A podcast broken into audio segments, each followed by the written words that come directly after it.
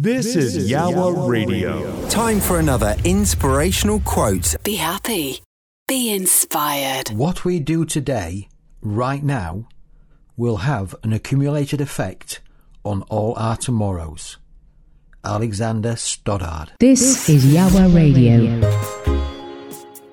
A warm welcome to the Yowah Radio Podcast. The Yowah Radio Podcast is an opportunity again to listen to one of our inspirational, thought provoking interviews that we have brought to the listeners of Yowah Radio. Yowah Radio is online 24 hours a day, 7 days a week. We are your well-being and happiness radio station, bringing the feel-good feeling to every single day of the week. Check us out at yowahradio.co.uk. Uh, now sit back and enjoy this podcast from the Yowah Radio team.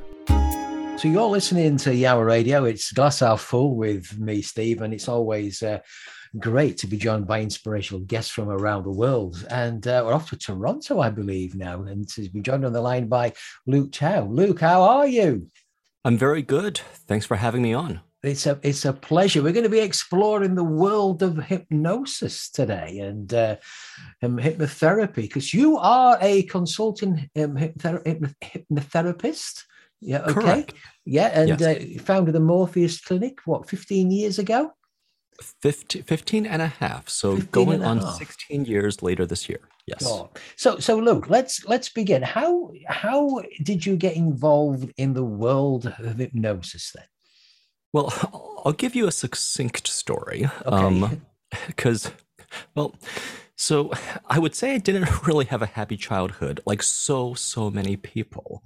You know, on the outside, it looked good. On the inside, you know, um, I, I kind of looked to different sources for peace and happiness and Mhm. love and a lot of you know th- those feelings that that good parents kind of give their kids.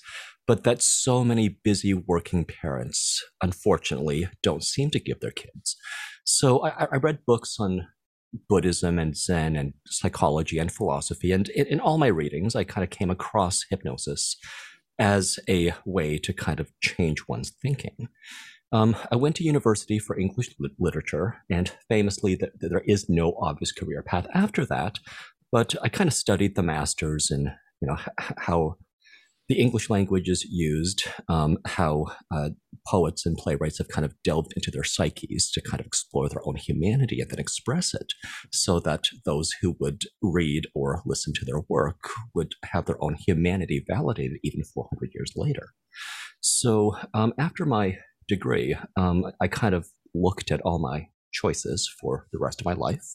Yeah. And in the intersection of uh, things I would be interested in doing, things I could be good at doing, and things that people actually are paying money for, uh, hypnotherapy was one of a very few things in that intersection. Um, writing was something else. And I actually co wrote, ghost wrote a, a, a few self help books that never really sold very well um, right out of university. But th- then a couple years later, I, I went on a 10 day Vipassana meditation retreat, cleared my head, examined my motivations, and I rented out my office um, when I got back two, uh, two weeks after getting back from the retreat. And I've been doing hypnotherapy ever since.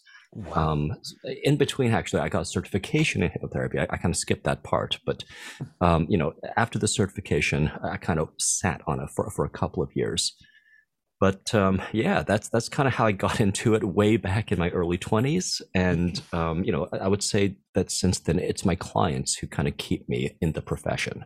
With, without my clients, obviously, I wouldn't have a practice, but it's it's because they like what I do that I've kept doing. Do you know? You know, look, I, I, I was, I read. It's interesting you say that. I read a great um, quote last week from um, Sam Walton, the founder of Walmart. And and his quote, his quote is, "Always remember who your boss is. Your hmm. boss is the customer." Absolutely. I, mean, even if you're self-employed, I mean, you know, you're, the the money that you make comes from someone.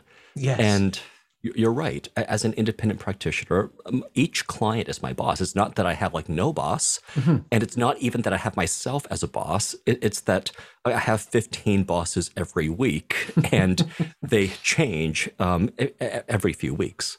Yeah. And if they don't turn up, those bosses don't turn up, you haven't got a business, have you? It's as, it's as- Pre- precisely. it's as Yes. simple as that. So, so look, in terms of becoming a certified hypnotherapist, then in in in, in your part of the world, because I believe Mhm. it's slightly different over here in the UK. Yes. You know, Yeah, yeah. Well, okay. So um, obviously, there are different jurisdictions and th- th- there are different regulatory environments that practitioners around the world have to work in. Mm. And when I opened my practice in 2006, um, th- th- there there was a college of psychologists, but there was no college of psychotherapists, and hypnotherapy also wasn't regulated.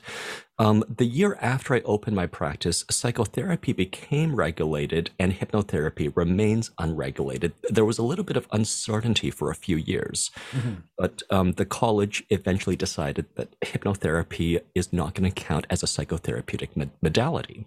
So it's not going to be regulated under the psychotherapy college. So in Ontario, hypnotherapy remains an unregulated profession. There, there are regulated professionals who do hypnotherapy, but um, um, as long as I'm not doing work that resembles psychotherapy or the work of psychologists, then you know th- this kind of work that, that, that I'm going to refer to as just direct, formal, traditional hypnosis, where the practitioner does almost all the talking and the client doesn't talk too much at all. Th- this kind of work seems to um, just kind of be outside the purview of the regulatory colleges in, in Ontario. And, and look, how long does it tra- take to train or become certified in um, in your Good- part good of the world? Yeah, it, it- it depends on which school or program you enlist in. Okay. Um, and the the one that I enlisted in, um, I, I, I have to admit, um, did not um, make me feel adequately prepared to start practicing, which is, I think, part of the reason why I sat on it for, for a couple of years.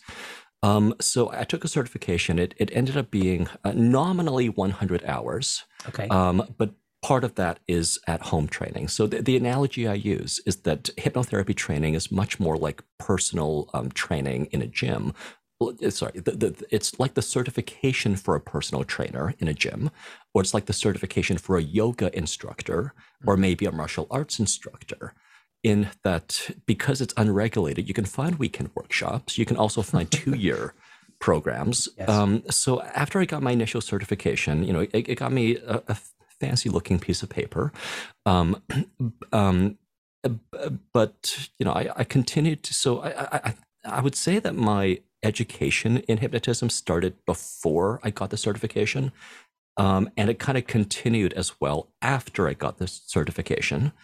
Um, so much of what I was doing, even in my first years, wasn't based on the certification training as much as all the other books and workshops and just personal conversations with practitioners that I'd had. And th- these days, um, most of the work I do is, is even less based on the certification training. Um, just like you could say every yoga instructor kind of develops their own uh, style and maybe even a school of thought as to how, say, yoga instruction ought to be done. Every hypnotherapist kind of develops a style or sort of like their school of thought, which will be influenced by all the training they've received, and it will be influenced by all the writers they've read. But um, I would say most of what I do today is, is based on all the feedback that I've been getting from my clients. Brilliant. Okay. Um, so, yeah, I, I don't know if that answers the question. Yeah, no, but- yeah, no, no, no. It's it, it is because it's it's it's interesting. Um, I I I I'll share this. I did take a little bit of an issue with one guy here in the UK uh, that was blasting over Facebook, trained to be a hypnotherapist in a weekend. yeah. Right, right. And, So- and, I, and I contacted him and said, "I- I- You've got to be joking, haven't you? I mean, when Anne and I trained, we were like 14, 15 months. And uh, I, you know, and I, Yep. I don't, I don't really practice anymore. My, my wife does, you know. And, and he came back to me and said, "Oh no, it's an, it's an introductory class. It's an." Well, I said, Yep. just make it clear, because it's just Yeah. giving the profession a little bit of a bad name Well- by saying you could train in Yeah. a fortnight. And, and so some people wonder why hypnotherapy isn't more popular. Mm-hmm. And part of the reason is, I think, that some people have had bad experiences with practitioners who've taken a weekend training um, or, or who aren't committed to their profession or who think on a very short term timeline as opposed to, to a long term time. Like if someone becomes a veterinarian or a dentist, they've been in school for years and years. They're not just going to, like, you know, close up shop after three months. Yes. So hypnotherapy, you know, kind of has that unfortunate reputation for, um, you know, be, being hit and miss as to the quality. Um, but also yoga instruction and personal training and martial arts instruction and any other unregulated field has sort of a similar reputation. You'll, you'll find excellent practitioners. Yes. But you'll also find um, dilettantes and poorly trained practitioners. Um, so I think people just have to approach a new practitioner with a different mindset than if they approach a dentist or a veterinarian. Yeah, no, no. I mean, you're now an instructor as well for the uh, National Guild of um, Hypnosis as well. So, and you've been around for 15 years. So, hey, you know, Well, obviously yeah, yeah. I, I mean, it's it, it, it's hard to to be in a profession for you know even five years or ten years without gaining some kind of depth of insight and and knowledge um, d- d- to the degree where, in my case, I kind of felt like I'm able to teach it in ways that sometimes it's not really um, taught in. Um, so the slogan for for my practice is "We make hypnosis make sense." Because for so many people, it just doesn't make any sense, and it keeps them away. But if hypnosis makes sense to people, then then it's just an obvious thing that people would do, not really as a replacement for counseling or therapy, but if, if someone wants to, to do a deep dive into their inner world, or if they kind of want to hear in a very um, a clear way um, patterns of thinking for them to adopt as their own, then hypnotherapy should be a clear choice.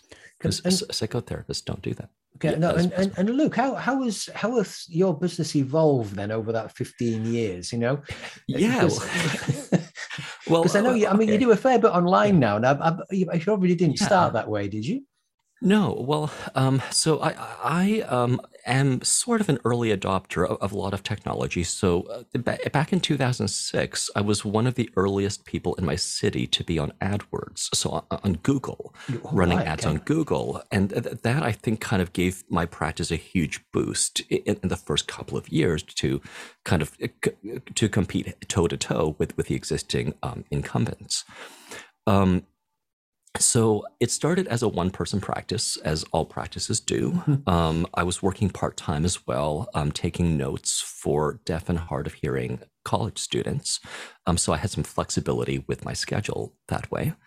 Um, and with, within about six months, um, I was able to quit the part time job and do hypnotherapy full time. Um, at about the two year mark, I hired my first employee. So um, she, she was an, an admin.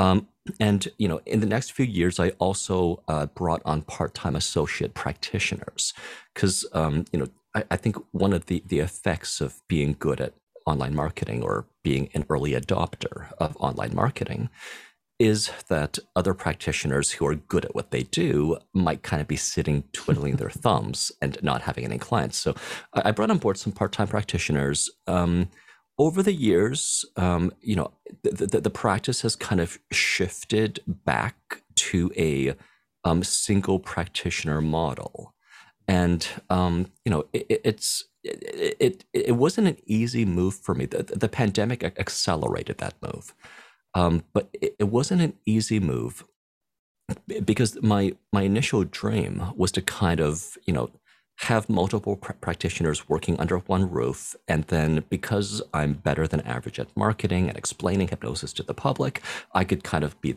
be the figurehead and then i could just bring in clients and then i'll have people trained in my thought process and my methods working under me. Um, but you know the, the, the people who you know, kind of take a part-time job working for another practice, th- th- their dream isn't to forever be working part-time for another practice.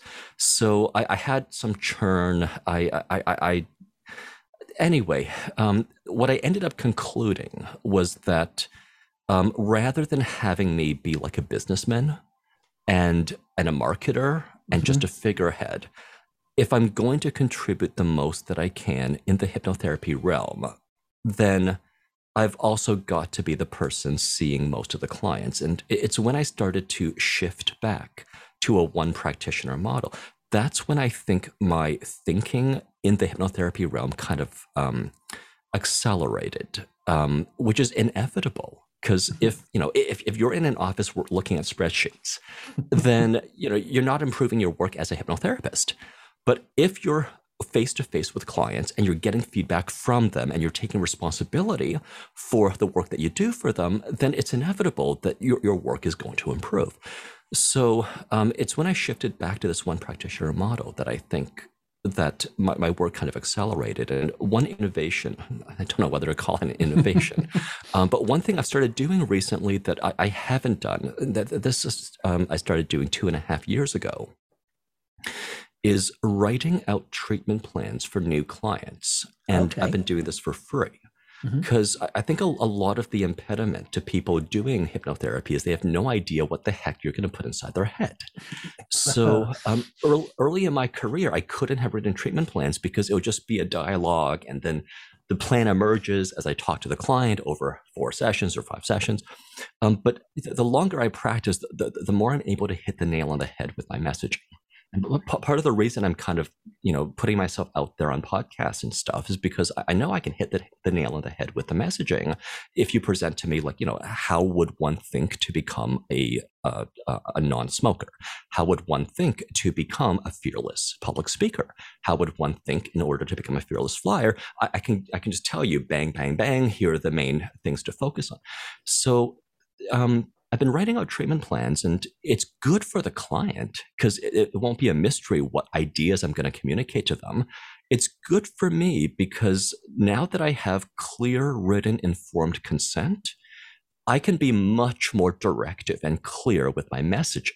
I don't have to be as tentative. I, I don't have to kind of like dance or like I don't have to soften my message because I've put it into writing. The client says, yes, that message I want to accept.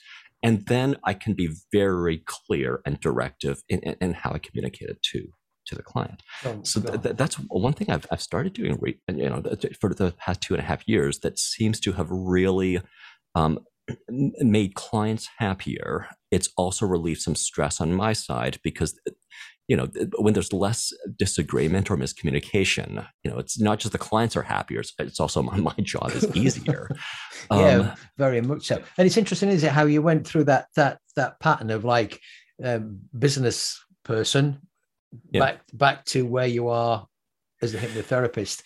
Yeah. it's, yeah and you know I, I guess you had to go through that to come back to your purpose. Yeah yeah. Well um i um you know whatever I'm doing, I want to do a good job at. Hmm. Um, and you know, I, I, I, um, it's possible that in the future I might shift gears again to kind of you know be the person to write the treatment plans and then be the figurehead and then like do the public facing interviews and and then you know may, may, maybe I'll probably end up having to bring on associates maybe full time so I don't you know, if, if I treat them well enough, they're not going to want to be in their own practices again. It, it, it is the hope. Yeah. Um, so yeah, uh, so whatever I do, I want to do a good job at it. And I think at, at this phase in my career, at least, um, I'm not yet 40. Um, so I have, you know, potentially another 20, 25 years in, in this profession. At this phase, I, I, I, I want to be to be or become an excellent hypnotherapist. Wonderful. Love it. Love and, it. What a, yeah. what a goal to have, eh? Well, yeah, I, I started young enough that, that it's quite plausible that you know if if I keep doing the work that I do, if I keep taking into taking to heart client feedback, um, and then if I keep having like public discussions, it's quite plausible that by the time I, am 50 or, or, or 60, that I'm going to be much better known. Um, and you know, my hope is that I'm defining um, good hypnotherapy for the public, and I'm, I'm I'm good I'm a good ambassador for the profession in the public, so that people realize that like the weekend um, certifications are not the norm, mm-hmm. and you know, people are kind of able to recognize if the person they're about to hire may not know what they're talking about.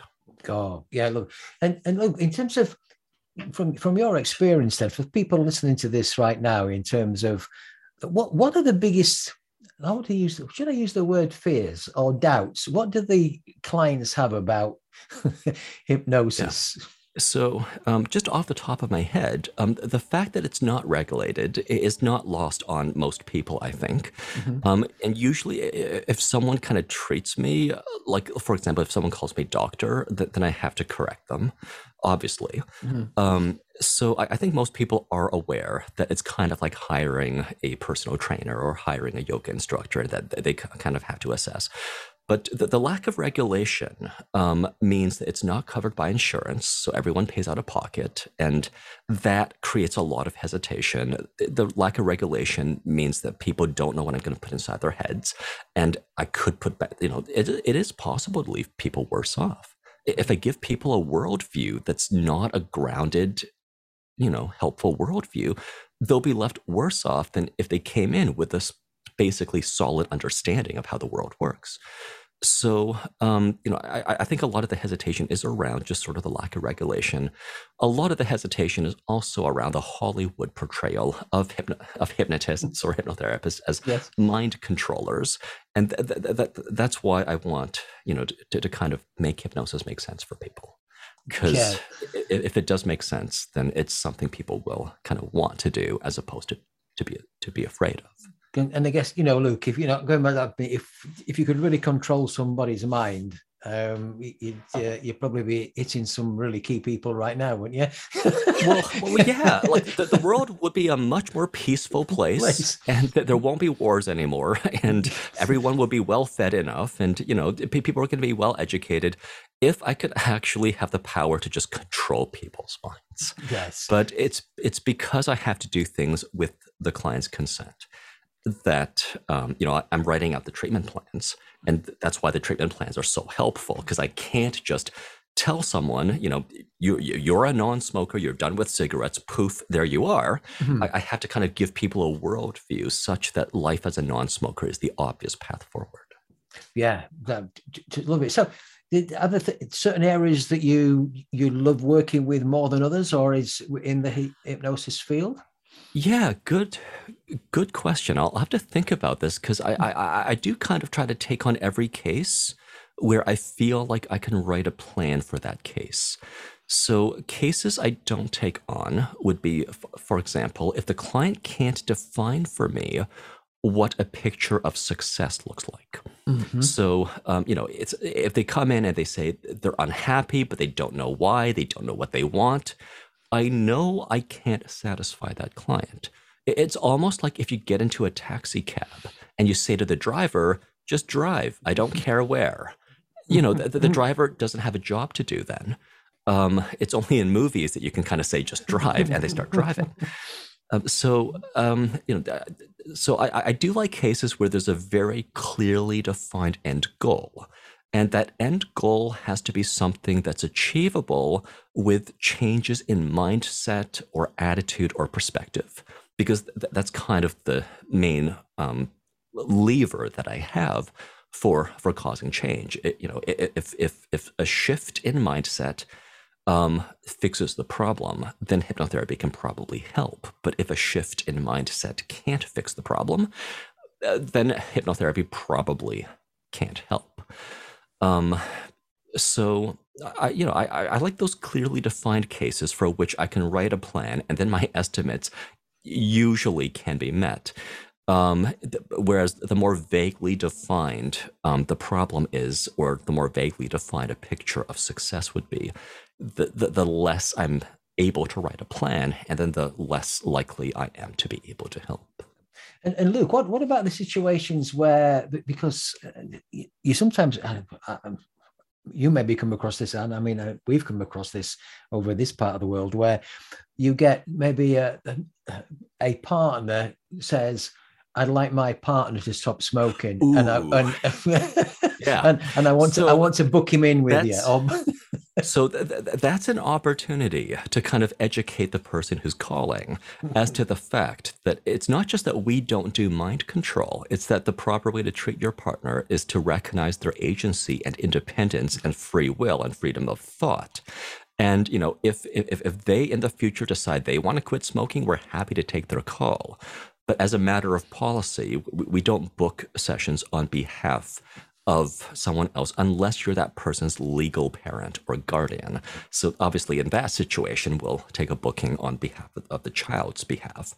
Um, but you know, if someone's calling for their spouse, if someone's calling for their mom, if if someone's calling for their adult friend, then no, no. Um, you know we, we don't want to normalize you know th- these kind of conspiracies to make people do things against their will.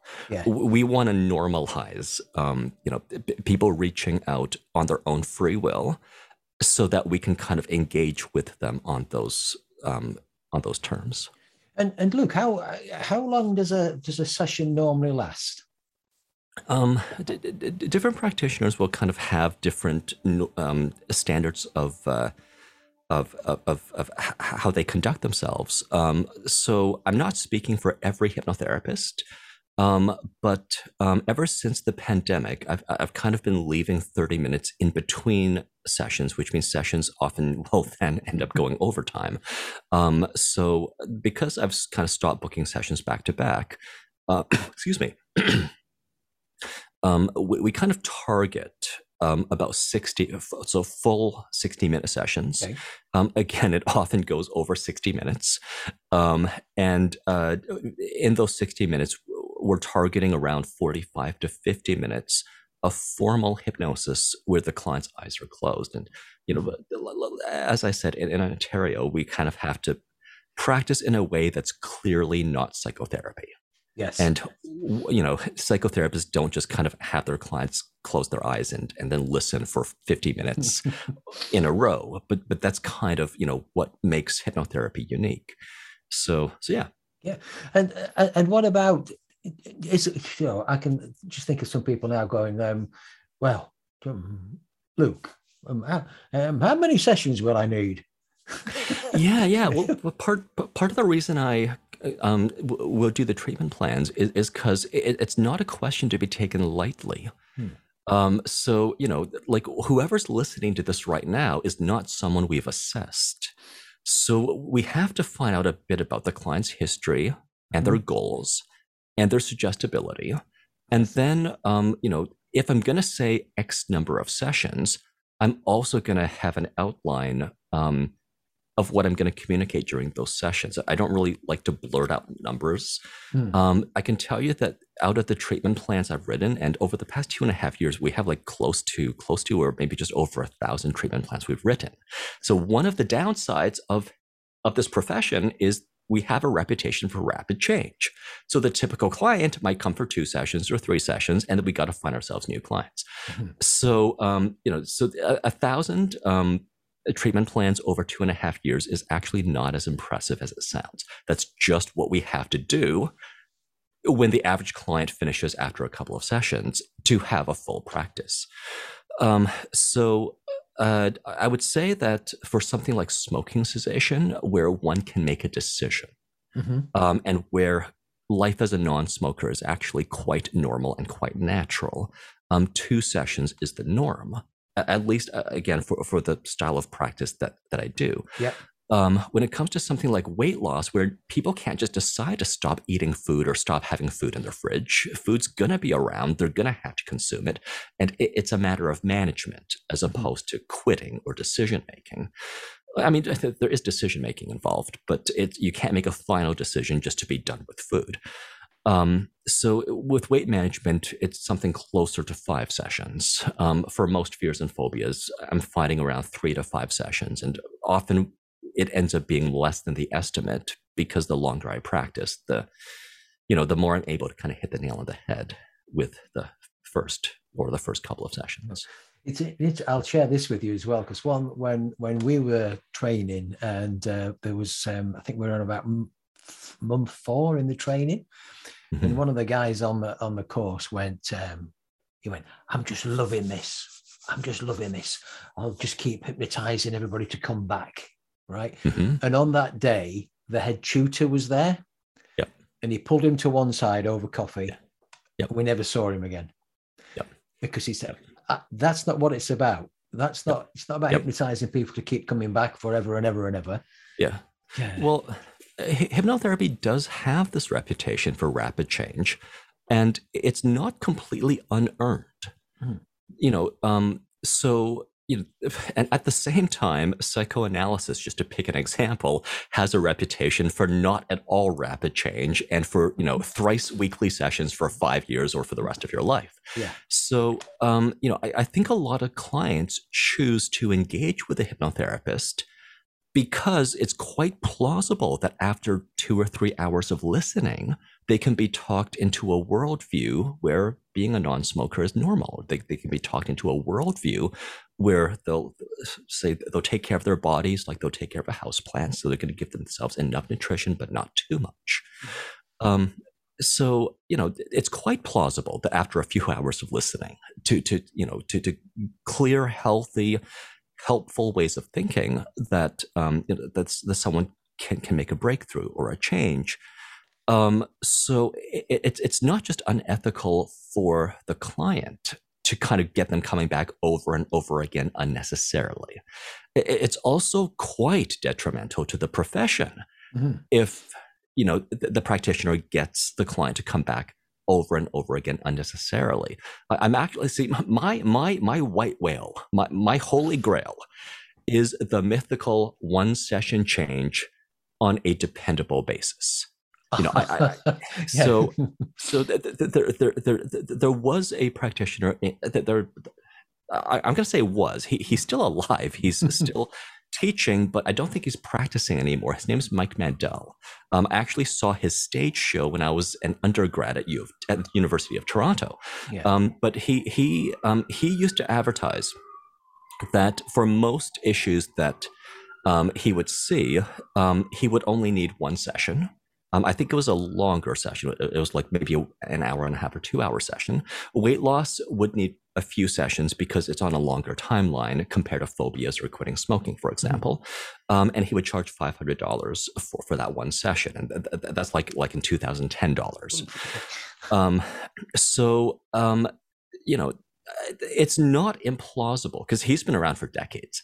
It's not implausible that, you know, maybe given another 10 years or maybe another 20 years, that I'm able to honestly advertise that, you know, for, for, for an issue like overcoming a fear, where it's a matter of wrapping your head around the worldview of, of a fearless person that you know one session you know maybe a, a couple hours of concentrated listening to the to the right thoughts and the right ideas is enough to cause them to kind of abandon the fearful ways of thinking and then adopt the fearless ways of thinking. It's quite plausible. Um, so th- that for me is the holy grail. And you know, the the, the the the one of the challenges, of course, is to to also then make a living at the same time because Yes. unfortunately, we're all constrained by economics. You know, Yeah. my, my my my downtown office costs money. My full time um, assistant slash coordinator costs money my advertising costs money um, but you know th- th- so the higher rates are going to have to come with quicker change Quick and change. You know this, one of the barriers i think a lot of people come across with hypnotherapists is we do charge more than licensed counselors and therapists much of the time. But if we are to maintain a downtown office and a full-time assistant if we are to kind of be fully immersed in our profession and not have like one foot out the door then we just to make the same amount of money as a therapist or counselor who'll see their clients for 12 sessions or 20 sessions we have to charge a higher hourly rate it's just economics Just yeah, I, I get that. Uh, Luke, before we before we finish, I want to um, couple, touch on a couple of things. You've mentioned fears and phobias a couple of times. Yeah. From, from the person listening to that, how how would you how would you define the difference between a fear and a phobia? Yeah, well, I I, I, I kind of use the word um, f- fear and phobia um, almost interchangeably or almost with a slash in between those two words. Okay. Um, so a phobia, I, I would kind of define. Usually, when I'm talking about a phobia, I'm talking about a simple phobia. So it's um, it's like you know, see spider, feel fear. Okay. Um, you know, l- l- l- like see, you know, uh, imagine boarding the airplane, feel fear. Um, see the audience, feel, you know, it, it's like there's a stimulus response c- um, uh, dynamic happening. Um, fears, I would define more broadly, where one can be afraid of something that you can't see. Mm-hmm. Um, so afraid of uh, rejection, for example, Okay. or you know, you know, so yeah. Um, I, I mean, I, I've heard both words used kind of in multiple ways, um, but th- that's that's how I would kind of define those terms. Okay, okay, and and just as you know, that yeah, there you are. You're in downtown Toronto, so you obviously work face to face with clients in Mhm. in the office, but you also do a fair bit online as well now, don't you? Yeah, well, I'm using my online hypnosis setup right now. Um, Yeah. As you might be able to hear, I'm, I'm coming across even over the internet Mhm. fairly clearly. And um, online hypnosis, I think, just kind of became normalized during the pandemic, where some of my competitors in downtown Toronto, th- they've actually given up their office leases and now they're online only. So, um, you know, that obviously opens up sort of an international audience. But yes, I'll, I'll see clients in office in downtown Toronto um, or online anywhere in the world, as long as the client has a good internet connection. I was going to ask you that because from a from a, a, a session, I mean, um, if you were in the middle of a session and the line went down, Yep. okay, um, yeah, Yeah. So um, th- th- Yeah. there are obviously more things that could go wrong during an online session. So one is the internet connection could uh, be interrupted.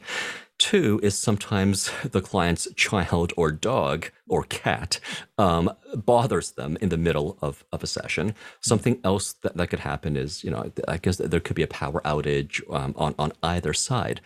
Um, this is one of the reasons I, I leave an extra 30 minutes in between appointments these days. It's because if something like that happens, there's going to then be enough time for the client to reconnect. Um, and but in terms of risk or danger, it's kind of like being suddenly um, uh, um, pulled out of, of like a movie you're in the middle of. You might be disoriented for a few moments, but you know after a few moments you'll reorient to reality, and there's no lasting harm. Um, but yeah, when it comes to just kind of the nuisance of bad internet connections, I, I've kind of seen it all at this point, and we just we just deal, we just cope. But but I guess you know even sometimes in a in, in a face to face session, you know, depending on where you are, you know, there, there could be extraneous noises coming from outside. That's you Oh, yeah. know, yeah, Yep, th- Is- th- there was a water main being dug up in front of my office in, in one of the earlier years of my practice. And I actually set up some electronic equipment. So I'm talking into a microphone that just captures my voice from in front of it.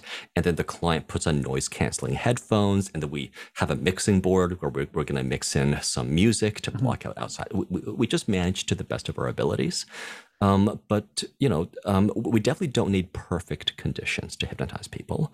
Um, the, the main point will be the message that's being delivered.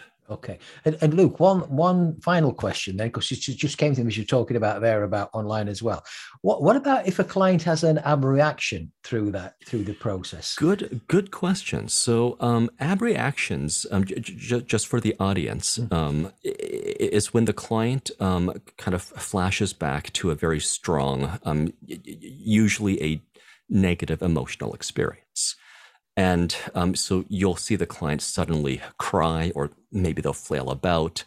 Um, and you know, it's it's it's something that's much more likely to happen during age regression, um, which is a technique that hypnotists use to kind of have the client revisit earlier stage or earlier years of their life, and almost and and even to relive earlier life ex- events. So ever since psychotherapy became regulated in Ontario, I've actually stopped using age regression. So almost all the work I do is direct suggestion. Um, at first, I wasn't quite comfortable with just using direct suggestion because I didn't know what to say. But now it's very, it's much more obvious to me what I have to say to a client in each situation because this is how I have practiced to comply with the laws in, in Ontario. Um, so b- because I am speaking more to the present and the future than the past. I, I don't think I've seen an ab reaction for, for like the past 10, 10 years. Um, I actually, I, I, can think of one case where just hypnotizing the client caused them to abreact. This was in my office; it wasn't online. Oh. Um, in some cases, giving people like a supportive environment where they can feel their feelings, um, that's what opens up the floodgates. So um, th- that has happened, but even though it was in my office, you know, one of the rules is you, you don't touch clients who are abreact. Well, you don't. I don't touch clients at all. Mm. But especially when they're abreacting. So I, I, would just have to maintain a distance and use my words to pull them out of it. Mm-hmm. Online, I still wouldn't touch them. I wouldn't be able to, and I would still use my words to pull them out of it. Wonderful, wonderful. Just a, just thought that came as you were, as you were talking. Yeah, there. absolutely. So look, if, if people want to find out more about you and want to get in touch with you, how can they do that? Yeah, but probably the best resource is a free resource, which is my YouTube channel, Morpheus Hypnosis, mm-hmm. and th- this has some free sample sessions. Um, this this has a, a crash course in how to hypnotize your friends for fun. It's not for you know anything serious. It's just for for fun. Um, it's also got videos where I'm talking about different topics in, in, the realm of personal development or hypnosis. So my YouTube channel, Morpheus Hypnosis. Um, if you are in a position to do private sessions with me, if you want to do online sessions, or if you're, you're in Toronto, you can contact the Morpheus Clinic for Hypnosis at um, www.morpheusclinic.com. And um, after a consultation, I'll write a treatment plan if I think I can help. Wonderful. Look, it's been a pleasure talking to you and exploring Likewise. the world of hypnosis. It's awesome. Thank you so much and have a wonderful day. You too. Take care. Thank you. Yowah Radio, bringing the feel good feeling to every day. A big thank you for taking the time out to listen to this podcast from the team at Yowah Radio. Remember to check us out live online 24 hours a day, 7 days a week at yowahradio.co.uk. And if you'd like to join us as a guest on Yowah Radio or as a guest on the Yowah Radio podcast, we would love to hear from you. Simply email studio at yowahradio.co.uk. Once again, a big thank you for taking the time out to listen. This is the Yowah Radio podcast. Copyright applies. Tune in to Yowah Radio every Sunday between 4 and 6 in the afternoon for the Calm and Joy Show with me, Gabrielle Treanor. Each week, I bring you the Calm and Joy Book Club. I chat with brilliant people all about how we can find more calm and joy in our complicated, messy lives, and tons more, including top tunes, of course. So join me for the Calm and Joy Show on Sundays from 4 pm on Yowah Radio. This is Yowah Radio.